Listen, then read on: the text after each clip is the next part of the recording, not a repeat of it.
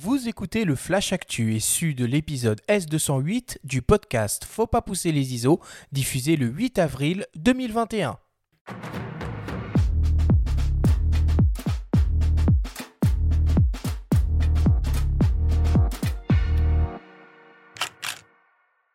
Cette semaine dans le Flash Actu, Sennheiser renouvelle son micro-canon MKE 400.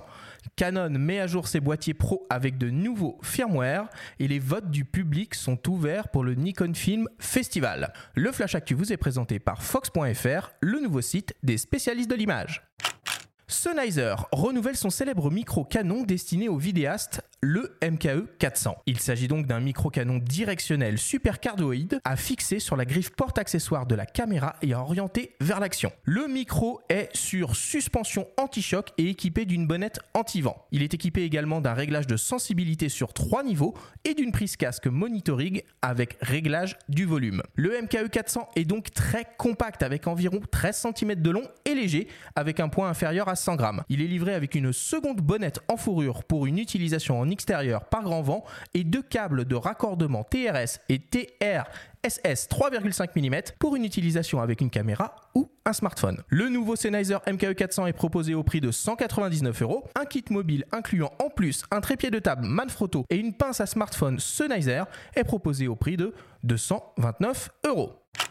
Canon propose des mises à jour de firmware pour ses boîtiers professionnels, les hybrides EOS R5 et R6 et le réflexe EOS 1DX Mark III. Ces mises à jour font suite aux nombreux retours d'utilisateurs. Les EOS R5 et 1DX Mark III se voient donc désormais dotés d'un mode vidéo RAW à faible débit. L'EOS R5 se dote également d'un mode vidéo Full HD à 120 images par seconde, du profil Canon Log 3 déjà présent sur les caméras cinéma EOS, de nouvelles options de personnalisation et de nouvelles fonctions de transfert d'images via FTP. Enfin, les hybrides EOS R5 et R6 offrent désormais la retouche manuelle du point en mode AI Servo sur les optiques Canon RF. Le firmware 1.3 des EOS R5 et R6 et le firmware 1.4 de l'EOS 1DX Mark III sont disponibles gratuitement sur le site de Canon. Dernière ligne droite pour l'édition 2021 du Nikon Film Festival sur le thème Un jeu. Au total, 1673 films ont été présentés et les 50 finalistes qui seront soumis au jury ont été désignés. Tous les films sont accessibles sur le site du festival. Cette année, le jury présidé par Eric Judor est composé entre autres de Reda Kateb, Alice Belaïdi, Jonathan Cohen ou encore Louise Bourgoin. Il reste encore quelques jours pour voter et attribuer le prix du public. Les votes seront clos le 11 avril prochain. Il faudra après encore patienter pour découvrir le palmarès final et suivre à distance la grande de remise des prix.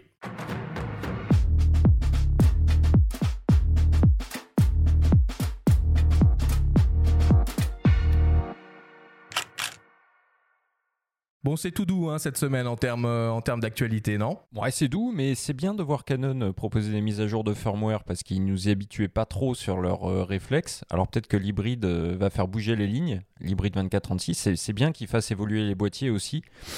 Donc il faut, espérer que ça ce soit pas juste comme ça un, coup pour voir et que ce soit une vraie politique et qui revienne un peu sur ce qu'ils faisaient sur les réflexes. On les a suffisamment tensés, en tout cas nous dans nos colonnes, à ce sujet.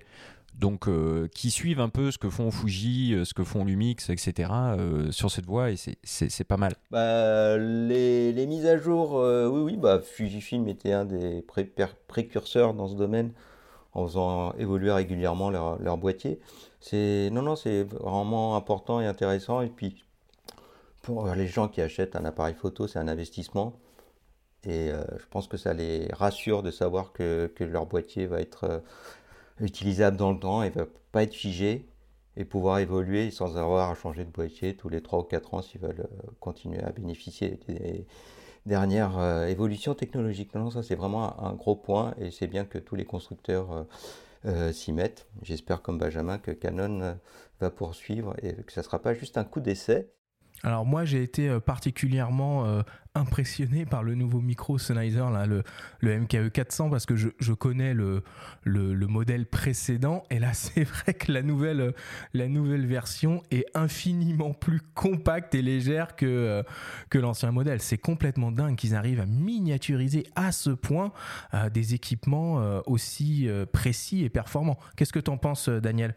Pour le micro, bah, je le découvre, donc euh, je ne sais pas, mais si tu me dis qu'il a réduit en taille, ouais, non, c'est chouette. Et puis c'est souvent un aspect négligé dans la vidéo, le son. Oui. Il ne, doit, ne Euh. négligez pas le son. hein. S'il y a un seul conseil qu'on peut donner sur la vidéo, c'est bien ça.